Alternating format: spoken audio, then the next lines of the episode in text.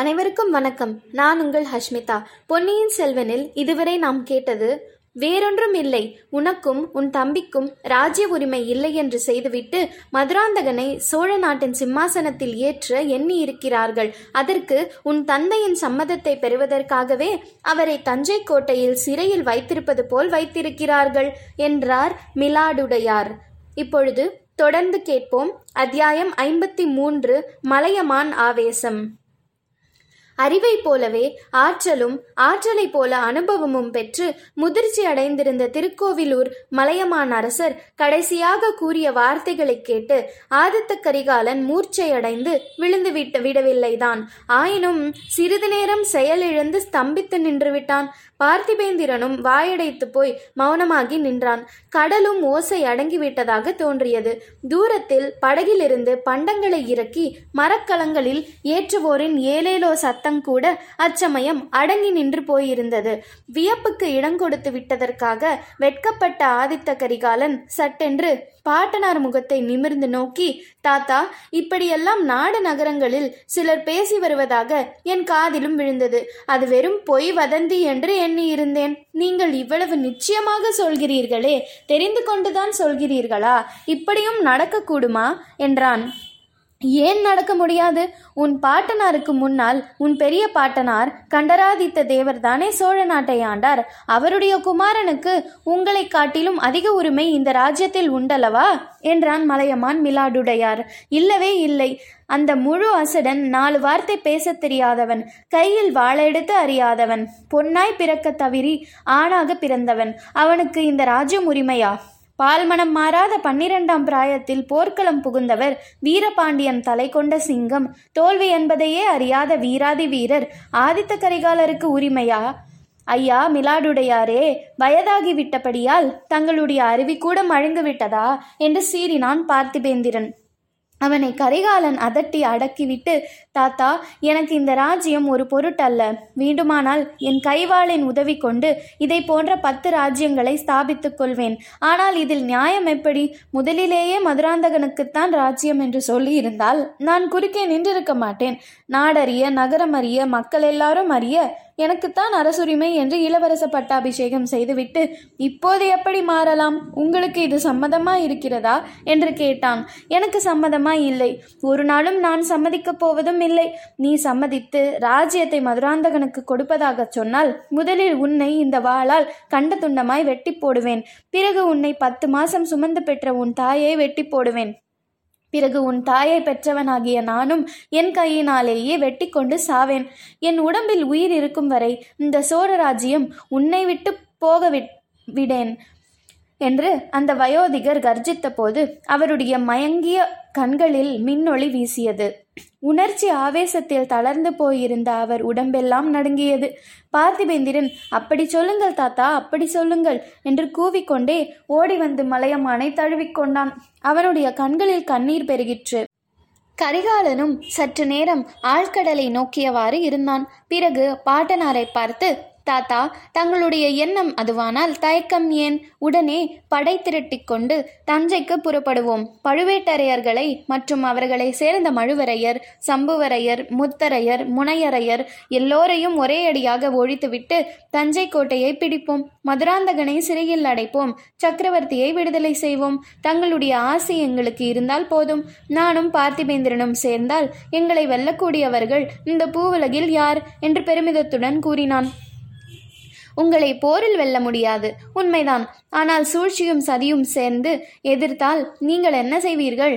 படையுடன் நீங்கள் தஞ்சையை நெருங்கும் போதே பெற்ற தகப்பனுடன் மகன் யுத்தம் செய்ய வருவதாக கதை கட்டி விடுவார்கள் அந்த அவமானத்தை தாங்காமல் சக்கரவர்த்தி உயிரை விட்டு விடுவார் என்றும் சொல்லிவிடுவார்கள். அதை நம்புகிற ஜனங்களும் இருக்கக்கூடும் அல்லவா? அந்த நிலைமையில் நீதான் என்ன செய்வாய் குழந்தாய்?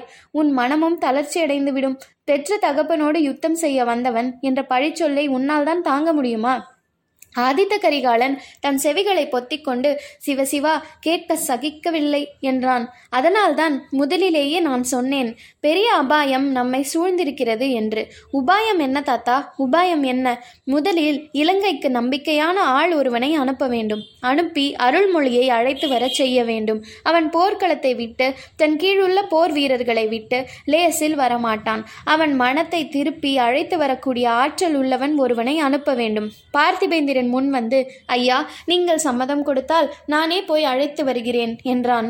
அது கரிகாலன் இஷ்டம் உன் இஷ்டம். ஆனால் போகிறவன் வந்தியத்தேவனைப் போல சம்பந்தமில்லாத காரியங்களில் தலையிடக்கூடாது. பார்த்தீர்களா? நான் சொன்னேனே என்றான் பார்த்திபேந்திரன். வந்தியத்தேவனை பற்றி தங்களுக்கு ஏதாவது தகவல் வந்திருக்கிறதா தாத்தா? என்று ஆதித்த கரிகாலன் கேட்டான். அவனை பற்றி முதலில் எனக்கு சந்தேகமாக கூட இருந்து அவனும் நம் எதிரிகளுடன் சேர்ந்து விட்டானோ என்று. அப்புறம் அந்த சந்தேகம் தெளிந்தது. பார்த்தாயா பார்த்திபேந்திரா? என்றான் கரிகாலன். அவர் முழுவதும் சொல்லட்டும். அதற்குள் அவசரப்படுகிறீர்களா? ஐயா வந்தியத்தேவன் பேரில் தங்களுக்கு என்ன சந்தேகம் வந்தது? சம்புவரையர் மாளிகையில் கூட்டம் நடந்த அன்று அவனும் அங்கிருந்தான் என்று அறிந்தேன். ஆனால் சதியில் அவனுக்கு சம்பந்தமில்லை என்று பிறகு தெரிந்து கொண்டேன். தாத்தா இதெல்லாம் எப்படி தங்களுக்கு தெரிந்தது? கடம்பூர் மாளிகை விருந்துக்கு எனக்கு அழைப்பு வரவில்லை. அதிலேயே கொஞ்சம் சந்தேகம் உண்டாயிற்று. பிறகு அங்கு வந்துவிட்டு திரும்பி ஊருக்கு சென்று குன்றத்தூர் கிழாரை வழியில் சிறைப்படுத்தி என் மலைக்கோட்டை சிறைக்கு கொண்டு போனேன். அவரிடமிருந்து அங்கு நடந்தவைகளை எல்லாம் தெரிந்து கொண்டேன். வந்தியத்தேவன் சம்புவரையர் மகன் கந்தமாறனின் சிநேகிதனாம். ஆமாம் நம்முடைய சைன்யத்திலே இருவரும் இருந்தவர்கள்தானே. வடபெண்ணை கரையில் இருவரும் காவல் புரிந்தார்கள். அதிலிருந்து அவர்களுக்கு சிநேகிதம் ஏற்பட்டிருந்தது எனக்கு தெரியும். எப்படியோ வந்தியத்தேவன் அன்றைக்கு அம்மாளிகையில் இருந்தான். அவன் சதியில் சம்பந்தப்பட்டானா இல்லையா என்பதை தெரிந்து கொள்ள முடியாமல் இருந்தது. பிறகு அதற்கு ஒரு வழி கிடைத்தது. தஞ்சை கோட்டைக்குள் கந்தமாறனுடைய முதுகில் வந்தியத்தேவன் குத்திவிட்டு தப்பி சென்று விட்டான் என்றும் தெரிந்ததும் தாத்தா இதை ஒரு நாளும் நான் நம்ப மாட்டேன். வந்தியத்தேவன் வேறு எது செய்தாலும் செய்யாவிட்டாலும் ஒருவனுடைய முதுகில் குத்தக்கூடியவன் அல்ல. அதிலும் சிநேகிதனுடைய முதுகில் குத்தக்கூடிய சண்டாளன் அல்ல. அந்த சிநேகிதன் தன் எஜமானனுக்கு விரோதமான சதியில் ஈடுபட்டவன் என்று தெரிய வந்தால் இவனையும் அந்த சதியில் சேர்ப்பதற்கு அந்த சிநேகிதன் ஒருவேளை முயற்சி செய்திருந்தாள்? எப்படி இருந்தாலும் முகத்துக்கு முகம் நின்று சண்டையிட்டிருப்பானே தவிர ஒரு நாளும் முதுகில் குத்தி இருக்க மாட்டான். உன் சிநேகிதனிடம் உன்னுடைய நம்பிக்கையை வியக்கிறேன். தம்பி உண்மை எப்படியோ இருக்கட்டும். கந்தமாறனுடைய முதுகில் குத்தியதாக வந்தியத்தேவன் பேரில் பழுவேட்டரையர்கள் குற்றம் சுமத்தி அவனை வேட்டையாடி வருகிறார்கள். இவ்வளவுதான் எனக்கு தெரியும். ஆகையால் வந்தியத்தேவனுக்கும் கந்தமாறனுக்கும் ஏதோ ஒரு விதத்தில் சண்டை வந்திருக்க வேண்டும். இதிலிருந்து அவன் உனக்கு எதிரான சதியில் சேர்ந்திருக்கவில்லை என்று நிச்சயமாகிறதல்லவா? அதற்கு இவ்வளவு தூரம் சாட்சியம் வேண்டியதில்லை. வந்தியத்தேவன் நம் விரோதிகளுடன் சேர்வது என்றால் அப்போது இந்த பூமியே தலைகீழாகிவிடும். அலைக்கடல் வறண்டுவிடும். வானம் இடிந்துவிடும். சூரியன் ராத்திரியில் உதிப்பான். சோழர் குலம் சர்வ நாசத்தை அடையும் என்று ஆதித்த கரிகாலன் பரபரப்போடு கூறினான். இளவரசர் சொல்லுவதை நானும் ஒத்துக்கொள்வேன். வந்தியத்தேவன் ஒரு நாளும் நமக்கு துரோகம் செய்து எதிரிகளுடன் சேரமாட்டான். அவனிடம் நான் சொல்லும் குற்றம் ஒன்றே ஒன்றுதான். அழகான பெண் முகத்தை கண்டால் வந்தியத்தேவன் தலை கிறுகிறுத்து விடுவான். அவனுடைய மதி மயங்கிவிடும். இதை கேட்ட ஆதித்த கரிகாலன் புன்னகை புரிந்தான். அது தெரிந்திருந்தபடியால் தான் சக்கரவர்த்தியிடம் ஓலையை கொடுத்துவிட்டு இளைய பிராட்டியுடன் போகும்படி அவனை அனுப்பினேன். இளவரசி ஒரு தடவை அவன் பார்த்துவிட்டால் அப்புறம் தப்புவது ஏது? அவளுக்கு அடிமையாக இருக்க வேண்டியதுதானே என்றான்.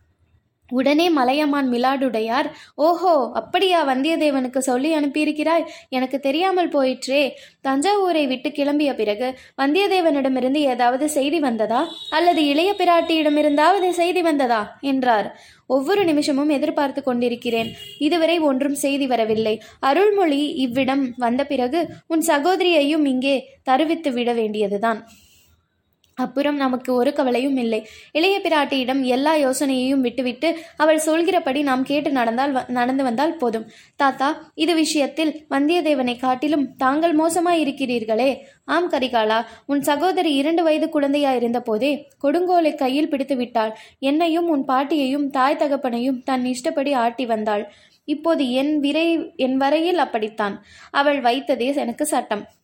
கரிகாலா உன் சகோதரியை பற்றி சொன்னால் உனக்கு அது குறைவு என்று நினைக்காதே. உனக்கு அது பெருமையை வே தவிர வேறில்லை. இளைய பிராட்டி குந்தவையை போன்ற அறிவு செல்வத்தை படைத்தவர் ஆண்களிலோ பெண்களிலோ இதுவரையில் பிறந்ததில்லை. நமது முதன் மந்திரி அனிருத்த பிரம்மராயர் எப்படிப்பட்டவர் என்பது உனக்கு தெரியுமல்லவா? அவரே இளைய பிராட்டியிடம் யோசனை கேட்பார் என்றால் வேறு என்ன சொல்ல வேண்டும்? என்று மிலாடுடையார் ஒரே பரவசமாக பேசினார். வந்தியத்தேவனிடம் அசூயை கொண்ட பார்த்திபேந்திரன் அதெல்லாம் சரிதான் யார் இல்லை என்றார்கள். ஆனால் ஒருவேளை வந்தியத்தேவன் இளைய பிராட்டியை பார்ப்பதற்கு முன்னால் வேறு ஒரு பெண் முகத்தை பார்த்து மயங்கியிருந்தால் என்ன செய்வது?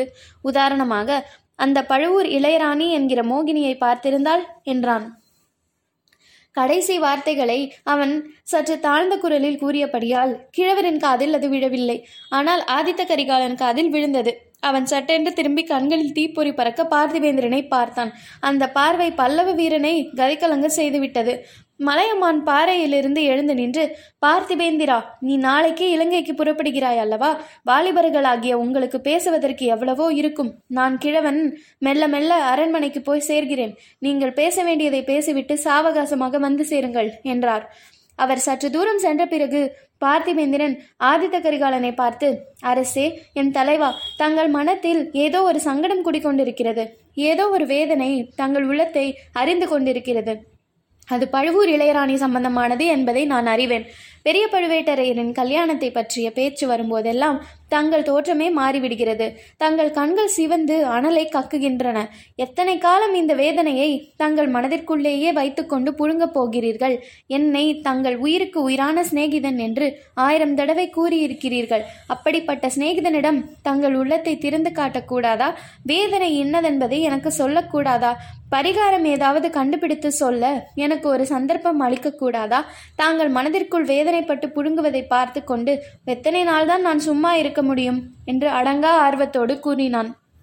ஆதித்த கரிகாலன் ஒரு நெடிய பெருமூச்சு விட்டு நண்பா என் மனவேதனை என்றும் தீராத வேதனை. என் உயிரோடு மடிய வேண்டிய வேதனை. அதற்கு பரிகாரமே கிடையாது. ஆயினும் உன்னிடம் சொல்லக்கூடாது என்பதில்லை. இன்றிரவு சொல்கிறேன். இப்போது கிழவருடன் அரண்மனைக்கு போய் சேர்வோம். அவரை தனியாக அனுப்புவது உசிதமில்லை என்று கூறி பாறையிலிருந்து எழுந்தான். தொடர்ந்து கேளுங்கள். நன்றி வணக்கம்.